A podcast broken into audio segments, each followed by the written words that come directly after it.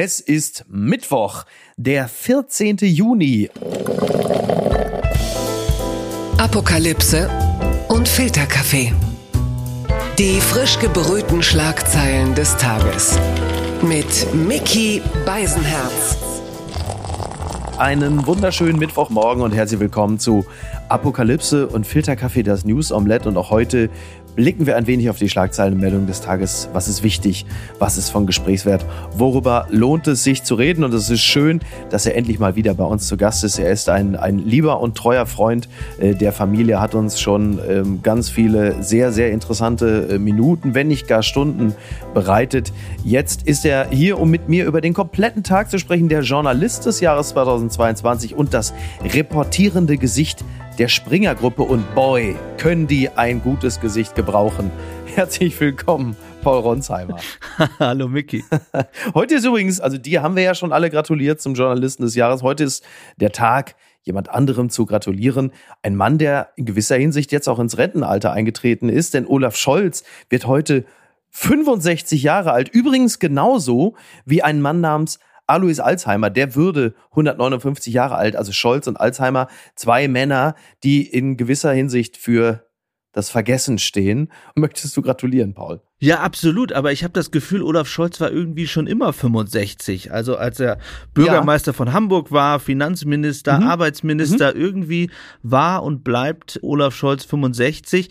Aber tatsächlich ja. ist es ja spannend, dass jemand, der jetzt eigentlich ins Rentenalter ginge, ähm, nicht nur uns weiter regieren will, sondern in Wahrheit ja auch eine weitere Legislaturperiode natürlich möchte. Und das finde ich schon spannend, dass alle Politiker gefühlt immer älter werden. Donald Trump, über den reden mhm. wir sicher gleich noch. Ja. Gleichzeitig wir über diese Problematik glaub, sprechen. Möchtest du Olaf Scholz zum Joe Biden des Bundestages machen? Ist es das? Nein, Olaf Scholz ist fitter, weil er ja ein Ruderer ist, äh, Mickey. Ich als Ostfriese, mhm. der immer an einem ostfriesischen Kanal langgefahren ist und rechts die Ruderer ja. gesehen hat, selbst nie gerudert, viel zu faul, ähm, habe ich gedacht, die sind fitter als alle anderen. Und ähm, Olaf Scholz hat dieses irre Fotoshooting mal gemacht, glaube ich, in der Bunten, wo man ihn gesehen hat. Ja, aber in Freizeitkleidung, nicht in Sportkleidung. Ne? er war irgendwie, er hatte so eine Buntfaltenhose, ja, ja. Absolut. Und vor allem, vor allem konnte man vergleichen, wie er früher aussah und wie er dann aussah. Also,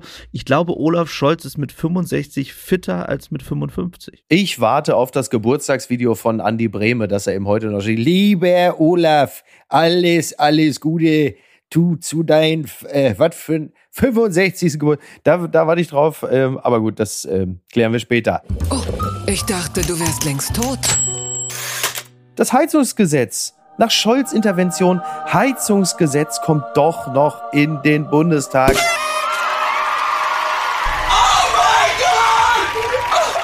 NTV berichtet, das umstrittene Gesetz zum Austausch alter Öl- und Gasheizungen schafft es wohl doch noch in dieser Woche in den Bundestag. Darauf verständigt sich eine Spitzenrunde der Koalition zuvor, war der Streit zwischen Grünen und FDP so festgefahren, dass der Bundeskanzler sich einschalten musste. Also ich sag's nochmal, Heizungsgesetz kommt doch noch in den Bundestag. Ich möchte an dieser Stelle meine liebe Frau Niki Hassania zitieren, die in so einer Situation gerne sagt, Bier, Bier, Bier. Und sie hat natürlich recht. Bist du auch so begeistert? Ja, ich bin total begeistert, aber vor allem von der Überschrift ähm, meiner lieben Kollegen und Freunde bei Bild, dass aus dem Heizungshammer jetzt äh, das Heizungshämmerchen geworden ist. Oh Gott. Oh Gott. Oh Gott, oh Gott. Ja, ich musste tatsächlich drüber lachen. Aber bei der Bild geht ja ohne Hammer ja nichts mehr. Ne? Es ist ja wirklich nur der Transferhammer. Das liegt daran, dass, dass, der du das, dass du das so oft zitierst, glaube ich. Deswegen machen die es noch ja. häufiger. Ja, Jens Spahn hat es jetzt zuletzt auch zitiert. Mal ganz kurze Frage, bevor bevor wir uns auf das Thema nochmal eingehend äh, stürzen, wie glücklich bist du eigentlich damit, dass äh, sowohl der Oppositionsführer bzw. der Vize-Oppositionsführer Jens Spahn den Heizungshammer ständig benutzt, aber natürlich auch Aiwangers 11 jetzt natürlich auch andauernd mit dem, mit dem Heizhammer um sich werfen. Ist man da als, also immerhin ja auch Vize-Chefredakteur der Bildzeitung, immer so glücklich damit? Weil das ist ja jetzt, sag mal, zu einer sachlichen Betrachtung der Bevölkerung, was das Gebäudeenergiegesetz angeht, hat die Bildzeitung ja nun auch nicht gerade beigetragen. Ja, das mag sein. Allerdings bin ich dafür tatsächlich zu häufig zu weit weg, als dass ich ähm, über den ja. Hammer so viel reden konnte. auch jetzt ja. gerade tatsächlich ähm, aus der Ukraine zugeschaltet. Von daher habe ja, ich es nur aus das, der aus der das sei angemerkt. Habe ich es tatsächlich nur aus der Ferne mitbekommen. Ich glaube tatsächlich, dass sich da niemanden Gefallen getan hat. Also weder mhm die FDP, obwohl vielleicht für ihr Klientel noch am meisten, äh, die Grünen auch nicht ähm, weil sie, glaube ich, am Anfang nicht verstanden haben, dass sie mehr hätten erklären müssen und am Ende auch mhm. mehr mit beiden Koalitionspartnern die Dinge schon dingfest hätten machen müssen. Und Olaf Scholz auch nicht, weil der wie ein Kanzler äh, daneben saß, der nicht viel gesagt hat. Und ich glaube, der wird jetzt auch sich nicht retten können, indem er sagt, Mensch, äh, jetzt habe ich es doch noch geschafft, die Zeiten verändern sich, also die Leute haben ein bisschen mehr Zeit, es gibt ein bisschen mehr Hilfen. Ja. Da fragt man sich doch wirklich, warum habt ihr dafür so viele Wochen gebraucht? Zum gestrigen Mittag, da war es ja im Grunde genommen schien es ja schon klar zu sein, dass es also nicht in den Bundestag gehen wird. Und dann hat Aber man sich das ist ja, das ist ja Sinn des Spiels, oder? Also das wäre mein Eindruck, ja, ja, dass das schon. natürlich alles irgendwie klar war. Äh, da gab es dann die Drohung und dann im Finale hat mhm. man es jetzt gerettet ja. und heute Abend die ganze Zeit werden jetzt alle Leute gesagt haben, äh, Mensch, wie toll und und wir haben es doch noch gerettet. Ich glaube tatsächlich, wenn sich eine der Parteien, also in dem Fall die Grünen oder FDP ähm, da weiter bockig gestellt hätten und die nicht zueinander gefunden hätten, dann hätte man wirklich sagen müssen, Leute, beendet dieses Chaos endlich und dann macht halt Neuwahlen, weil das ist ja nicht zu ertragen. Für mich fühlte es sich jetzt zum Schluss aber fast ein bisschen so an, ähm, als wäre jetzt die FDP so ein bisschen beschädigt da reingegangen, denn die haben sich ja so fundamental dagegen gestellt. Also natürlich auch so ein bisschen die Frank Schäffler FDP, die plötzlich den Kanzler vor sich hertreibt. Und dass man jetzt den Eindruck hat, wenn das Ding jetzt doch noch in den Bundestag geht, dass ja dann im Grunde genommen die FDP eingeknickt ist, weil bei denen hatte man ja das Gefühl, die wollen äh, die Gebäude äh, beziehungsweise die Heizung Heizungswende ja nochmal komplett auf neue Füße stellen. Das fand ich dann schon fast überraschend, dass man es dann doch noch irgendwie hingekriegt hat. Aber wahrscheinlich genau das zum Wohle äh, der Ampelkoalition. Ich glaube tatsächlich zum Wohle der Koalition und zum anderen auch gibt es da zwei Dinge. Zum einen gibt es ähm, diese, ich nenne sie jetzt mal FDP-Radikalos, die gar nichts wollen und mhm. die sagen, lasst uns alle in Ruhe. Aber dann gibt es, glaube ich, auch einen beträchtlichen Teil. Ich meine, äh, die FDP war zweistellig bei den letzten Wahlen, äh, die auch sagen, ja. Moment mal, es kann nicht sein, dass ihr jetzt hier alles blockiert. Und ich glaube, das ist tatsächlich sehr kompliziert gewesen für äh, Christian Lindner da durchzukommen, könnte ich mir vorstellen. Und das wird sich auch erst zeigen. Also werden sich am Ende jetzt in den nächsten Tagen, Wochen die Schefflers und die Radikalos durchsetzen mhm. und sagen, die FDP hat uns verraten oder die vermeintlich vernünftigen Vernünftigen, die sagen, ein Glück, ähm, wir wollten nicht länger damit genervt werden, ähm, denn das ist ein wichtiges Thema und es gibt auch noch andere wichtige Themen. Aber das ist, glaube ich, tatsächlich schwierig. Die Schlagzeile des Tages.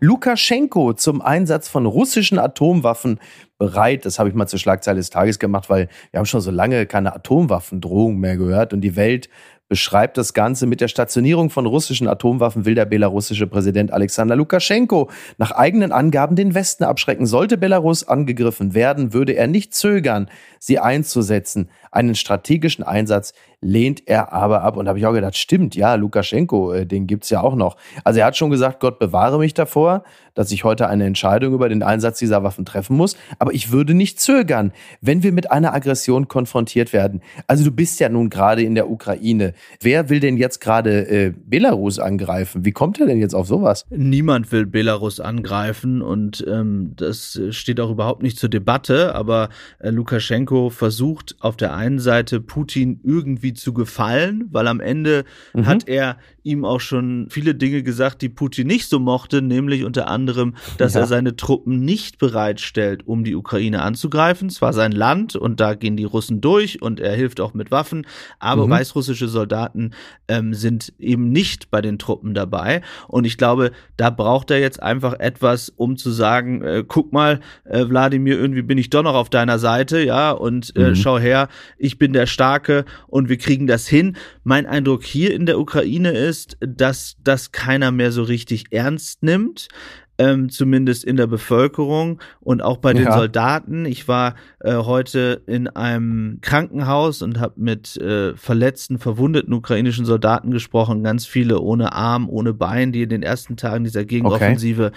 verwundet worden sind. Ja. Da gibt es eine Menge und mit denen habe ich genau über diese Frage auch gesprochen, nämlich über die Frage ähm, der Drohung und ähm, was der Westen denkt mhm. und ähm, viele sagen ja am Westen auch, Moment mal, ähm, da gibt es so viele Opfer, das muss jetzt aufhören und sie sagen, wir haben keine Alternative und wir denken auch nicht darüber nach, wer uns mit Atomwaffen droht, sondern wir werden unser Land weiter verteidigen. Ähm, es gibt eine Zahl, die ich sehr erstaunlich finde, über 80 Prozent sagen keine territorialen Zugeständnisse ähm, der Ukraine nach wie Russland. vor. Nach wie vor. Und egal welche Drohung es gab, Atomdrohung, die äh, Explosion des Staudamms, ähm, all das hat daran nichts verändert. Wo du den Staudamm gerade äh, angesprochen hast, ähm, wie sieht es eigentlich äh, in dem Gebiet aus jetzt mittlerweile so, ich glaube, eine Woche nachdem der Staudamm gesprengt worden ist? Immer noch katastrophal in diesem Gebiet. Aber das Wasser ähm, ist ein bisschen, ist ein bisschen weg, habe ich gelesen, oder? Kann das sein? Das Wasser ist ein bisschen weg, aber jetzt kommen natürlich all die Probleme, die mit und nach Naturkatastrophen kommen ähm, und viele Menschen eben die äh, Probleme haben mit der Wasserversorgung. Ähm, es gibt immer noch viele verendete Tiere. Es gibt Probleme mit den Minen in diesem Gebiet, die natürlich überall hingeschwommen ja. sind. Das ist das eine große Problem. Aber das Verrückte, Mickey, ist, ähm, wenn es so eine Katastrophe, ich sag einmal in einem Land, das nicht von Krieg betroffen ist, passiert wäre, dann wäre das für Wochen, wahrscheinlich Monate, wir erinnern uns Ahrtal, auch ja. Das ja. große Thema. Ja. In der Ukraine ist es immer noch ein großes Thema, aber nach drei, vier Tagen gibt es da andere. Ich bin jetzt in der Saporischa-Region unterwegs, wo es eben mhm. um die Gegenoffensive gab. Gestern Nacht ähm, gab es einen Angriff äh, auf die Heimatstadt von Zelensky, Krivirich, wo Menschen umgekommen ja. sind. Hier passiert jeden Tag und jede Nacht eine Katastrophe.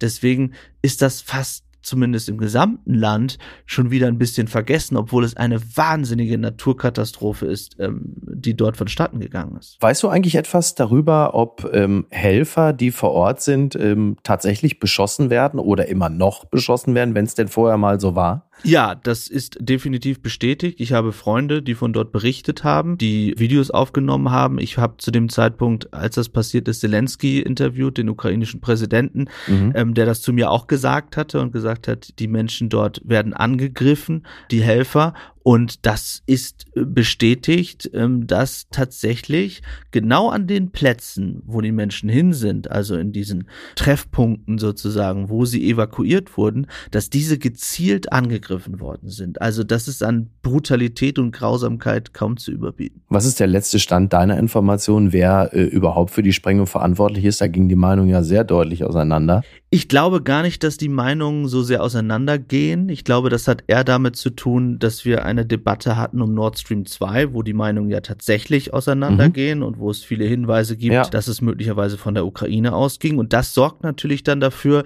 dass so ja. etwas ähm, was vor einem halben Jahr, einem Jahr ganz, ganz klar geschienen hätte, plötzlich in Frage gestellt wird. Da würde ich sagen, hat die Ukraine, es fällt mir mal schwer, das zu sagen, aber doch auch ein bisschen Selbstschuld mit, wenn man das so sagen darf, in einem Krieg, wo man angegriffen wird von Russland, ähm, aber in dieser Kommunikation. Nur wenn man sich die Fakten anschaut ähm, und auch wenn man mit Experten spricht, sagen eigentlich alle, mit denen ich rede und das ist nicht nur Zelensky, sondern auch Leute, die in Moskau äh, die Dinge beobachten und so weiter, dass eigentlich fast alles dafür spricht, ähm, dass es Russland war. Nicht nur, dass es in dem Gebiet ist, ähm, das in russischer Kontrolle ist, nicht nur, dass es ähm, laut Aussagen Zelenskys und anderer eben vorher vermint war und was sozusagen diese Gegenoffensive, das Aufhalten der Gegenoffensive ja. angeht, das alles spricht dafür, dass es Russland war. Nur dafür Beweise zu haben aus einem Gebiet, das man als hm, Staat ja. in diesem Moment nicht kontrolliert, ähm, das ist kompliziert, hm. ja. So, deswegen, man denkt natürlich immer, ja, dann kommt da morgen irgendein Video und irgendeine Sprach, was auch immer, was da auch, so, das ist halt nicht so einfach. Ja, das vergisst man tatsächlich ein bisschen ja in dem Zusammenhang. Ähm, du hast die Gegenoffensive schon angesprochen. Da hört man ja auch unterschiedliches. Also zum einen äh, soll sie äh, erfolgreich sein. Äh, man hat wohl schon ein bisschen was zurückerobert an äh, Gebiet, ich glaube in Donetsk. Aber auf der anderen Seite habe ich aber auch gehört, dass jetzt die Russen teilweise hier schon mit unserem schönen Leopard 2 Panzer durch die Gegend fahren. Also so haben wir uns das ja nun auch nicht vorgestellt. so sind wir Deutschen halt, ne? Wenn wir was geben, dann muss das heile bleiben, ja. selbst wenn es im Krieg ist. Ja? ja Nein, ne, genau. ne, also beides, ja. was du sagst, ist richtig. Tatsächlich ähm, haben die Russen gerade in den ersten zwei, drei, vier Tagen verschiedene ähm, westliche Panzer beschädigt und zerstören können, äh, darunter Leopard 2, ähm, aber auch Bradley, die jetzt von den mhm. USA schon ersetzt werden. Das ist aber völlig normal. Ja, bei einer Gegenoffensive muss man sich das Verhältnis ähm, so vorstellen, dass es eben sehr viel komplizierter ist anzugreifen als zu verteidigen. Das hat ja Russland in Bachmut erlebt, wo es teilweise ein Verhältnis ja. von 10 zu 1 gab, also äh, zehn russische Soldaten, die auf einen ukrainischen Soldaten kommen, die gestorben sind. Eigentlich grausam überhaupt solche, über solche Statistiken zu reden, aber wir dürfen nicht vergessen, es ist äh, tatsächlich eine der größten, umfangreichsten Kriege seit dem Zweiten Weltkrieg. Und ähm, was wir dort jetzt in diesen Stunden erleben, ist eine absolut brutale Schlacht. Äh, noch einmal in diesem Krankenhaus, in dem ich heute war, Saporizhia ja. ist die Südregion, das ist ein Frontkrankenhaus. Ich kam dort rein, dort waren fünf Soldaten. Vier dieser Soldaten hatten entweder keinen Arm oder keine Hand oder keinen Fuß mehr. Der eine, den ich interviewen mhm. konnte, erzählte mir, wie er eben auf eine Mine getreten ist. Ähm, und er erzählte mir auch, wie alle Soldaten wochenlang gewartet haben, dass diese Offensive losgeht, sie dann plötzlich gestartet ist und dann tatsächlich die Gegenwehr Russlands in den ersten Tagen größer war, als sie gedacht haben. Also diese Verteidigungslinien ja. muss man sich anders vorstellen als im vergangenen Herbst, wo die Ukraine einfach durchmarschiert ist. Das sind teilweise drei Verteidigungslinien im Süden. Ähm, sie haben teilweise die erste durchbrochen und es ist sehr viel komplizierter. Es wird sehr viel länger dauern. Aber wir sehen erste Erfolge. Die Erfolge muss man sich so vorstellen, dass dort Dörfer befreit werden, teilweise nur wenige Häuser. Das sind keine großen Städte, ähm, wie wir es zum Beispiel in Liman, äh, in der Kharkiv-Region erlebt haben. Das wird dauern. Man geht jetzt Richtung Melitopol, man wird auch versuchen, Richtung Mariupol zu gehen, aber das wird Wochen, Monate dauern. Und wie viel muss zurückerobert werden, bis Zelensky sagt, so jetzt äh, können sich Wagenknecht und Co. beruhigt zurücklehnen, jetzt wird verhandelt? Das ist die große Frage, die sich auch in der Ukraine natürlich viele stellen. Ich habe diese Zahl angesprochen. Über 80 Prozent sagen keine territorialen Zugeständnisse. Und ich erinnere mich daran, als wir ganz am Anfang des Krieges gesprochen haben, äh, auch da habe ich schon über das Problem mhm. mit dir geredet, das Zelensky hat politisch. Ich habe ihn das auch gefragt im Interview. Ich habe ja. ihn ganz klar gefragt, habe gesagt, was ist, wenn Ihr Sohn, der ist heute zehn, Zelenskis Sohn, würden Sie ihn an die Front schicken, wenn Sie wüssten, dass Ihr Sohn ja. dort sehr wahrscheinlich sterben würde? Da hat er sich sehr rausgeredet, wurde dann sehr emotional und hat dann gesagt, dass das eine ganz grausame Sache ist und das natürlich für Kinder und er, also er, er wollte diese Frage auch nicht richtig beantworten. Ich Aber glaube, für viele ja ein reales Szenario, genau, ne? Für also, viele ein ja. absolut reales Szenario und er hat dann natürlich am Ende gesagt, das gilt auch für ihn und alle anderen. Aber ich glaube, mit dieser Frage trifft man einen Kern sehr genau. Und ähm, die Ukraine hat schon sehr, sehr viele Menschen verloren. Zehntausende, wenn nicht sogar über hunderttausend, nicht gestorben, aber zumindest so verletzt. Ähm, äh, ich habe gerade diejenigen angesprochen, äh, die Gliedmaßen verloren haben. Und irgendwann wird sich diese Frage natürlich umso heftiger stellen. Äh, Russland wird versuchen, diesen Krieg so brutal und lange wie möglich zu führen, dafür zu sorgen, dass noch mehr ukrainische Soldaten sterben, dafür zu sorgen, ähm, dass eben diese Zahl an Leuten und die Prozentzahl weiterfällt, die sagen, wir wollen keine territorialen Zugeständnisse. Nur mein Eindruck ist, die Menschen werden eher immer wütender, egal was Russland macht, ähm, sie werden mhm. wütender. Mhm. Wann wird er verhandeln? Mein Eindruck ist, dass sie versuchen werden, natürlich im Süden und im Osten sehr viel zu erobern und dass man dann vielleicht vor der Frage stehen könnte, wenn es erfolgreich ist, inwieweit wird man die Krim angreifen? Und da kommt man dann zurück zu der Frage, die du gestellt hast am Anfang, Atomwaffen, Lukaschenko. Ich glaube, und das ist das auch, was ich aus westlichen Staaten höre, äh, aus anderen, nicht nur Deutschland, ähm, dass es dann natürlich so sein könnte, dass es nicht ausgeschlossen ist, dass Russland sehr gezielt drohen wird mit Atomschlägen. Das glaube ich schon, dass die Krim sozusagen so eine Art Grenze möglicherweise für die Russen ist. Aber das ist ohnehin ein weiter, weiter Weg, wenn es so weit gekommen wäre, dass man ähm, Städte wie Melitopol, Mariupol und vielleicht im Donbass weitere zurückerobert hat, dann wäre es eine unglaublich erfolgreiche Gegenoffensive und dann ist vor allem die große Frage, passiert innerhalb Russlands etwas, ähm, das dann alles verändern würde? Gucken mal, wer da spricht. Ex-Präsident vor Gericht. Donald Trump plädiert in Dokumentenaffäre auf nicht schuldig. Eine Riesenüberraschung. Der Stern berichtet, die US-Justiz hat Ex-Präsident Donald Trump angeklagt und wirft ihm gesetzeswidrigen Umgang mit höchst sensiblen Regierungsdokumenten vor. Der republikanische Präsidentschaftsbewerber ist sich keiner Schuld bewusst und vertritt das auch beim historischen Auftritt vor Gericht. Ja, er war vor Gericht in äh, Miami und äh, ihm wird ja vorgeworfen, eine Verschwörung zur Behinderung äh, der Ermittlungen und die gesetzeswidrige Aufbewahrung höchst sensibler Informationen, darunter Details zu nuklearen Fähigkeiten der USA und anderer Staaten zu militärischen Schwachstellen in der Verteidigung der Vereinigten Staaten und ihrer Partner sowie Informationen über potenzielle Militäraktionen. Das konnte man also eigentlich alles sehr, sehr gut äh, auf dem Gästeklo nachlesen, wenn man mal in Mar-a-Lago bei Trump zu Gast war und sagte, weißt du was, ich habe mein Smartphone nicht dabei und jetzt hinten lesen, was auf der Shampoo-Pulle steht, ist mir zu langweilig. Wie sieht's denn eigentlich aus um die Verteidigungsfähigkeit der USA? Ach, da vorne ist eine Box, gucken wir noch mal rein. So, und jetzt 37 Straftaten und Trump sagt natürlich selbstverständlich, it's a witch hunt, politischer Auftragsmord, ne, Kriegsführung mit juristischen Mitteln. Ist es das jetzt endgültig für Trump?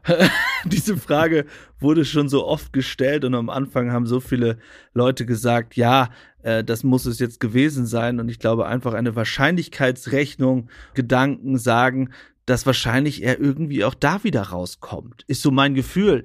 Andererseits mhm, ist ja. es ein Federal Case und alles, was man darüber liest, ist, dass es ja wirklich äh, anders als beim ersten, ähm, ist sehr viel ja schwerwiegender ist und eben die Vorwürfe auch besser belegbar sein. Deswegen muss man da oder kann man äh, natürlich auf ähm, die amerikanische Justiz vertrauen. Was das beim Wähler ja. auslöst, ist nochmal eine andere Frage. Ja, das ist ja, muss man losgelöst das davon halt betrachten. Halt ich glaube, wenn es dort ein Urteil gäbe und da steht ja alles im Raum bis zu Gefängnis, dann wäre es das politisch mhm. mit ihm. Wenn am Ende äh, Trump sich durchsetzt und ähm, am Ende man ihm nichts nachweisen kann, dann könnte es ihm politisch wieder helfen, weil er sich dann wieder zum Märtyrer machen könnte. Genau. Und wenn man sich anschaut, manchmal, wenn ich in der Ukraine nicht äh, schlafen kann, höre ich seltsame Dinge mir an oder hm. schaue seltsame Dinge. Und gestern habe ich mir dann einen Podcast seines Sohnes angehört, der da so ein bisschen die ja. Trommel äh, schlägt und in die Richtung läuft. Donald Junior wahrscheinlich. Don, ne? Donald Junior, ja. Und ich glaube, wenn man sich's anhört und darüber nachdenkt, wie das verfängt, muss man sagen, ich glaube, es könnte ziemlich stark verfangen, denn da kommt immer wieder Hillary und man sagt, mhm. Moment mal, und was hat sie denn damals gemacht ja, ja. mit ihren E-Mails und so weiter und so fort. Und ich glaube, wir sind eben in einer Epoche angekommen, wo das in den USA sehr, sehr viele Menschen erreicht. Ja, absolut. Es hat ja wirklich mittlerweile schon fast von so einer Art äh, religiösem Krieg äh, zwischen Republikanern und Demokraten, was ein bisschen, bisschen traurig ist. Übrigens, äh, was ja nicht so heftig äh, gewesen ist, war, äh, man hat ja äh, erwartet, es möge möglicherweise zu, also zumindest was die Wucht der Leute angeht, zu so einer Art zweiten Kapitolsturm kommen, weil er ja die Leute aufgefordert hatte, jetzt alle mal da zum Gerichtsgebäude zu kommen. Dem war ja nun jetzt nicht so. Das war ja vergleichsweise mau, finde ich. Was ich interessant fand, war, CNN hat ja dann die komplette Autofahrt von Trump gecovert, als er, als er vom Gerichtsgebäude durch Miami wieder weggefahren ist. Und dann gab es da so Helikopterflug und man hat ihn verfolgt. Das erinnerte mich so ein bisschen damals an O.J. Simpson, als er durch Los Angeles gefahren ist und die Kameras ihn verfolgt hatten. Natürlich mit dem Unterschied, O.J. Simpson war ja nicht schuldig, aber trotzdem. Ich habe hier mit meinem lieben Kollegen Fred Pleitgen, der auch gerade in der Ukraine ist und wir sind häufig an denselben ja. Plätzen. Liebe Grüße. Ähm, der einen tollen Job macht, ähm, drüber geredet. Der hat mir erzählt, dass sie über 100 Leute dorthin geschickt haben Und ich glaube, sie hoffen endlich mal wieder auf richtig, richtig gute Quoten. Denn das ist ja auch wiederum das Verrückte, mhm. dass liberale Medien ähm, nach Trumps aus und als er nicht mehr so in den Schlagzeilen sind, selbst tief in die Krise Absolut. gerutscht sind und die Ratings und Quoten nach unten gegangen ja. sind. Von daher scheinen sich da auf allen Seiten in den USA alle irgendwie gefreut zu haben. Und ich muss dann wiederum sagen, da freue ich mich doch, dass wir in der Vergangenheit so zwei langweilige Kanzlerinnen und Kanzler hatten und Olaf Scholz oh, heute ja. 65 geworden ist und man, weiß ich nicht, wahrscheinlich, gut, jetzt können wir über Cum-Ex reden, aber sonst sehr, sehr lange nachdenken kann, wann da mal irgendein Skandal war, über den sich irgendjemand aufregen würde. Die gute Tat des Tages. Nationaler Plan angekündigt. Lauterbach will Hitzeschutz verbessern. Das berichtet das ZDF. Hitzewellen wird es in Deutschland in Zukunft öfter geben. Das kann für viele gefährlich werden. Gesundheitsminister Lauterbach will einen nationalen Hitzeschutzplan voranbringen. Also es soll zum Beispiel geprüft werden, inwieweit kostenloses Trinkwasser oder Schutzräume angeboten werden können. Also ja, das muss man da so ganz ernst nehmen. Aber es ist natürlich, es gibt ja Frankreich als Vorbild und wir alle äh, haben ja nun in den letzten Jahren häufiger beklagt, dass das Gesundheitsministerium auf diverse Dinge nicht vorbereitet war, die man im Zweifel hätte kommen sehen können. In diesem Falle würde ich zunächst einmal sagen, ist doch eine gute Idee. Denn die Hitze hat viele Menschen regelmäßig auch das Leben gekostet. Miki, ein Hitzeschutzgipfel ist so, finde ich, das Platteste, was man fordern kann. Also das ist immer dann ja. gewesen in den Heizhammer. Jahren. Des, des ist auch ein Heizhammer. Ich wollte, ich wollte gerade darauf zurückkommen in meinen innenpolitischen Jahren bei Bild, in den gesamten Debatten. Irgendwann, wenn, mhm. wenn, wenn gar nichts mehr kam, hat irgendein Politiker einen Gipfel gefordert über alles. Also Wölfe und äh, Hitze Hitze und Wasser und Ukraine alles in einem. Von daher kann ich das erst dann ernst nehmen, wenn auch sich Markus Lanz dieses Themas angenommen hat und endlich wieder Karl Lauterbach einlädt zu einem Hitzeschutzgipfel.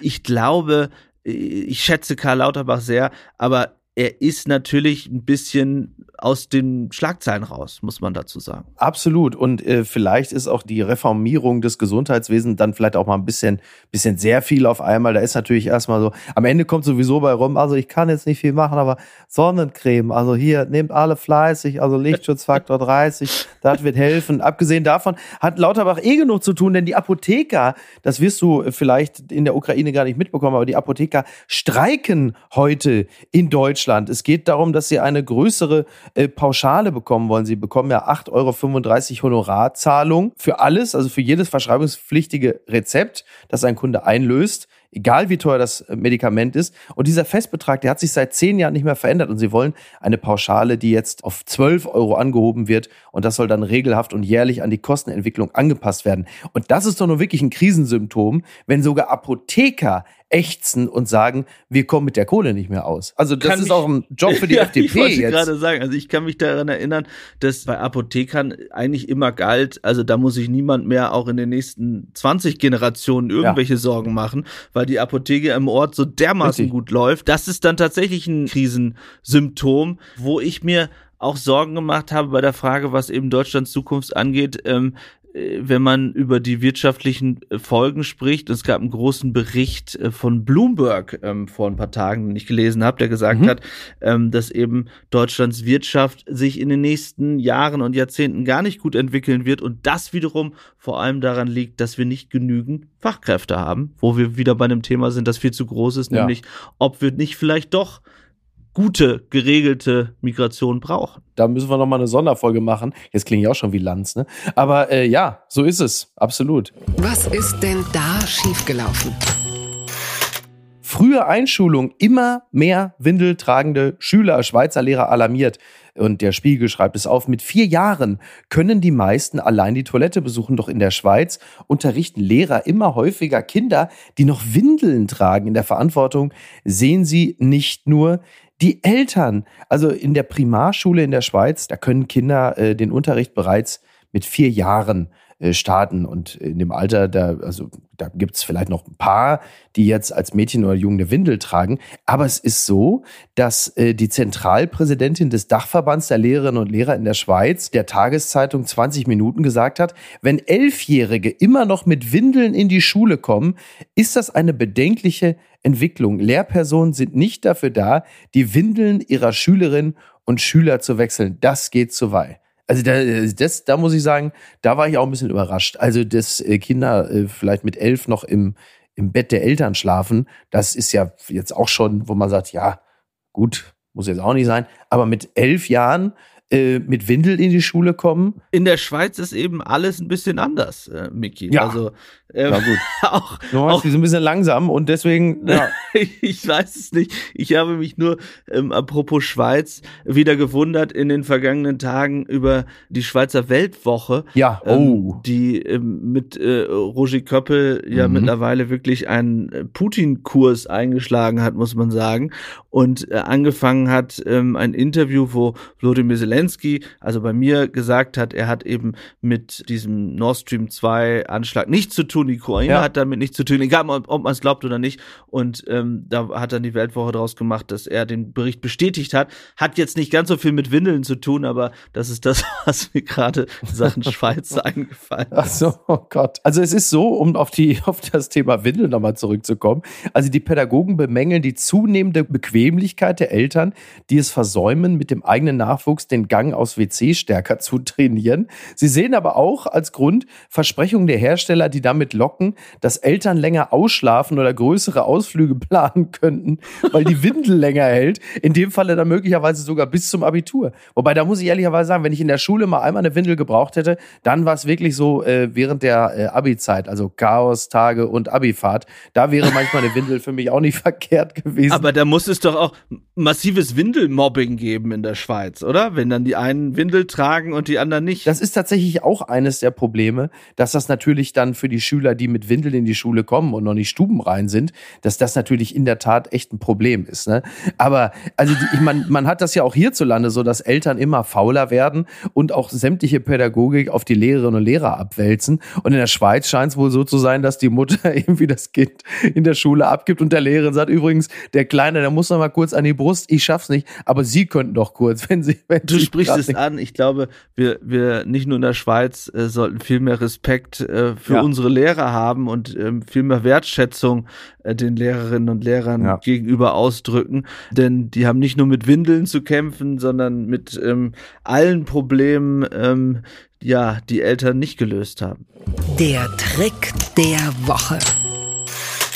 KI bringt Stimme von Pumuckel zurück. Das berichtet NTV. Ende des Jahres zeigt RTL Plus neue Geschichten vom Pumuckel. Kabarettist Maxi Schafroth spricht den kleinen Kobold. Mit der Hilfe von künstlicher Intelligenz wird seine Stimme in die des verstorbenen Pumuckel-Sprechers Hans Klarin umgewandelt. Also Maxi Schafroth, der spielt jetzt äh, quasi Pumuckel, also die Bewegungen des, des Kabarettisten, des Bayerischen, die liefern dann die Vorlage für die Animation des Kobolds und äh, Schafroth leiht der Figur auch die Stimme, die wird dann aber mit KI in Hans Clarins charakteristische Sprechweise umgewandelt. Also Hans Clarin ist schon seit ungefähr 20 Jahren tot und KI bringt jetzt die Stimme zurück. Also, dass du dann neue Folgen irgendwie machst, oder was weiß ich, ja, Pumukel, was hast du denn schon wieder gemacht? Ich hab dir 20 Kilo Kokain unter das Bett gelegt, die habe ich dem Sinaloa-Kartell geklaut. Die sind auf dem Weg zu dir. Ich sag du kolumbianische Krawatte.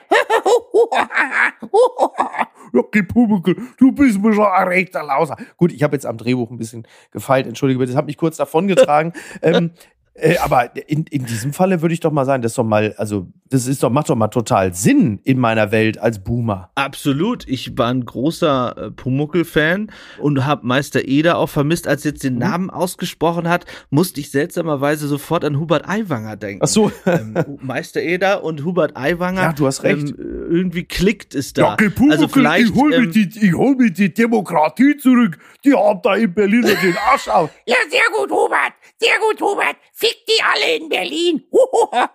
so halt, ne? Toll, eigentlich.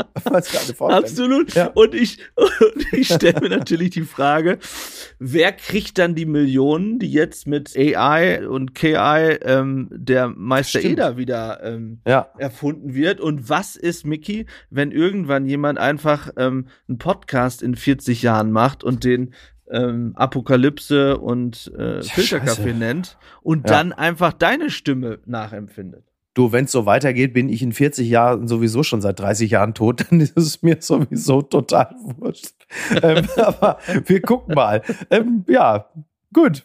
Und was schreibt eigentlich die Bild? Post von Wagner.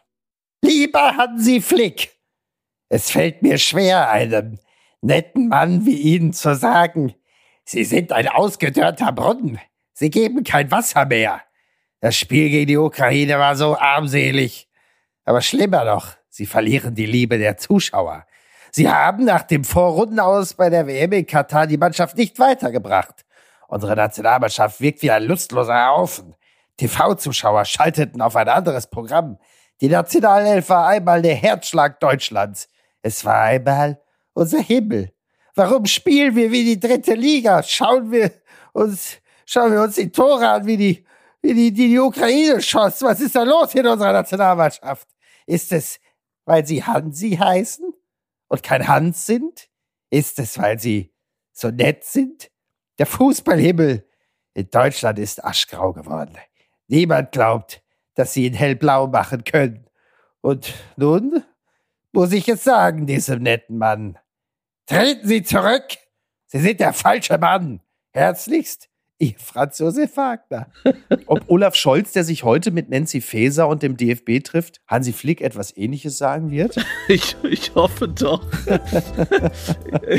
ich, ich glaube, es war kein gutes Omen, dass unser Bundespräsident im Stadion war. Ukraine und Steinmeier, schwierig. Ja, das stimmt. Das ist grundsätzlich keine besonders gute Kombi. Da hast du recht. Das stimmt. Na, wir warten mal ab. Also man trifft sich heute unter dem Motto One Year to Go. Ich bin da absolut hoffnungsvoll. Das wird ganz große Klasse, oder? Paul, ich danke dir ganz herzlich. Ähm, allen, aber dir natürlich ganz besonders ein deutliches Bleib gesund. Pass auf dich auf. Vielen Dank, dass du für uns und dass du für uns alle äh, so fleißig reportierst. Äh, was wären wir nur ohne dich? Oh, herzlichen Dank, Mickey. Und ähm, ich äh, höre immer noch, wenn ich kann, jede, jede Morgen nach Apokalypse und Filterkaffee. Bleib dabei. Paul, mach's gut. Bis bald. Ciao, ciao. Ciao, ciao. Apokalypse und Filtercafé ist eine Studio Bummens Produktion mit freundlicher Unterstützung der Florida Entertainment. Redaktion Niki Hassania. Executive Producer Tobias Baukhage. Produktion Hanna Marahiel. Ton und Schnitt Lara Schneider. Neue Episoden gibt es immer montags, mittwochs, freitags und samstags. Überall, wo es Podcasts gibt. Stimme der Vernunft und unerreicht gute Sprecherin der Rubriken Bettina Rust.